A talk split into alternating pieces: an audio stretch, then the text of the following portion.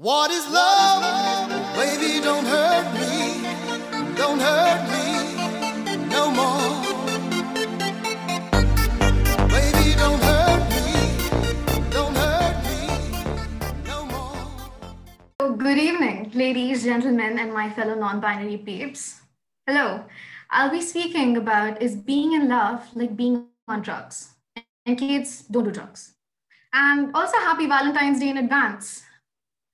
As the famous rock band once said, Bernard Sheree, that is, love is one hell of a drug. And I'll be looking if it is really like that.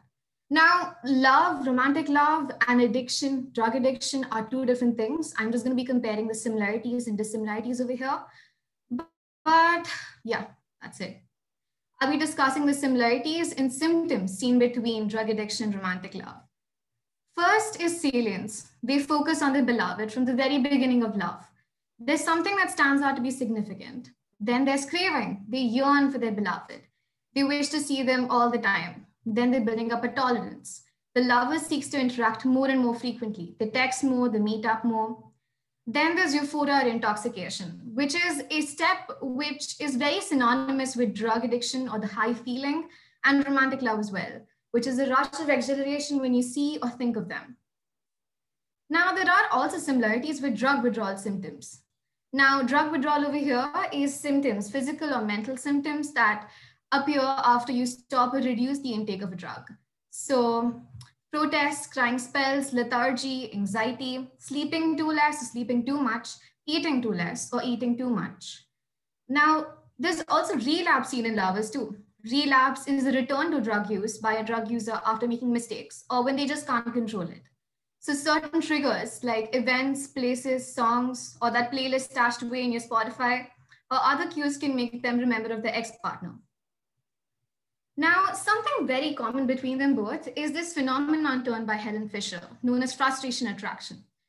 Adversity heightens feelings of love. Even if the reward is delayed in coming, the neurons of the brain's dopamine system continue to sustain the feeling. Now, I'll take an example over here. Imagine that you like a person, right? And you know liking the person has negative outcomes, but you still continue to like them. And same as the situation with a drug user. They know that liking a drug has negative outcomes, but they can't help it, which means addiction sits in. They have this attraction, but they're frustrated by it.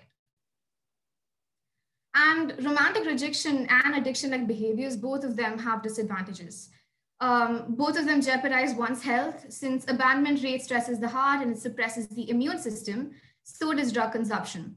And romantic rejection can also induce clinical depression, which can also be fatal because some broken-hearted lovers can even die from heart attacks or strokes. Now I'll be discussing the brain regions associated with romantic love and dopamine system.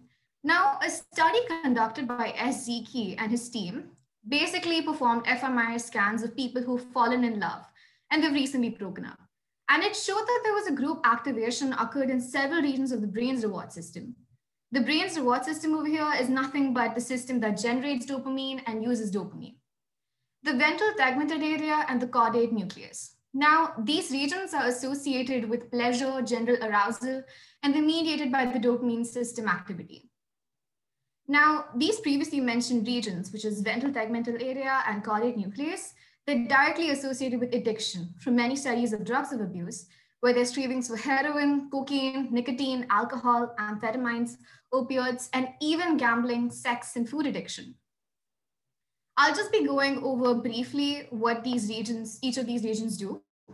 So one thing I want to make clear over here, when there's an overflow of dopamine in your brain, it either means you're high or you're experiencing romantic love. So ventral tegmental area deals with feelings of intense romantic love, and it's a very own dopamine factory. So this generates wanting, seeking, craving, energy, focus, and motivation. Then we have ventral pallidum, which generates feelings of attachment.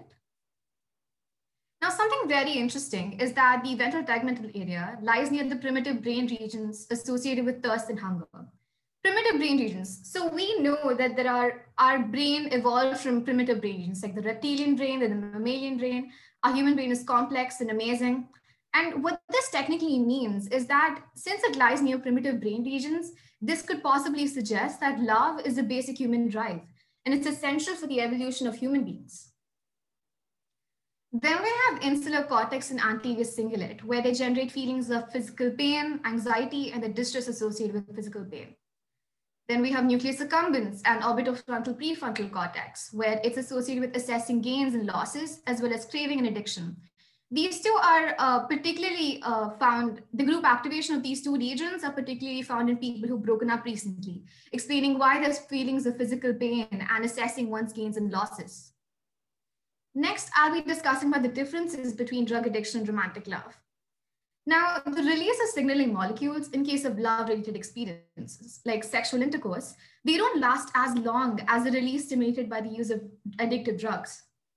Next, we have the levels of desire. Buildup of sexual desire often precedes a sexual act, after which it quickly decreases, and then it takes time to recover its initial intensity. But for addictive stimulants, they rebuild high levels of desire immediately after drug consumption, explaining why there are some drug users die from overdose. Now, drug addiction is a circumcised problem, and it only affects a mere fraction of people. But love is a universal phenomena, which has an evolutionary purpose. Can you try guessing the purpose? Hint, reproduction. Drug addiction serves no clear function with respect to our survival and reproduction, but romantic love helps in the perpetuation of our species.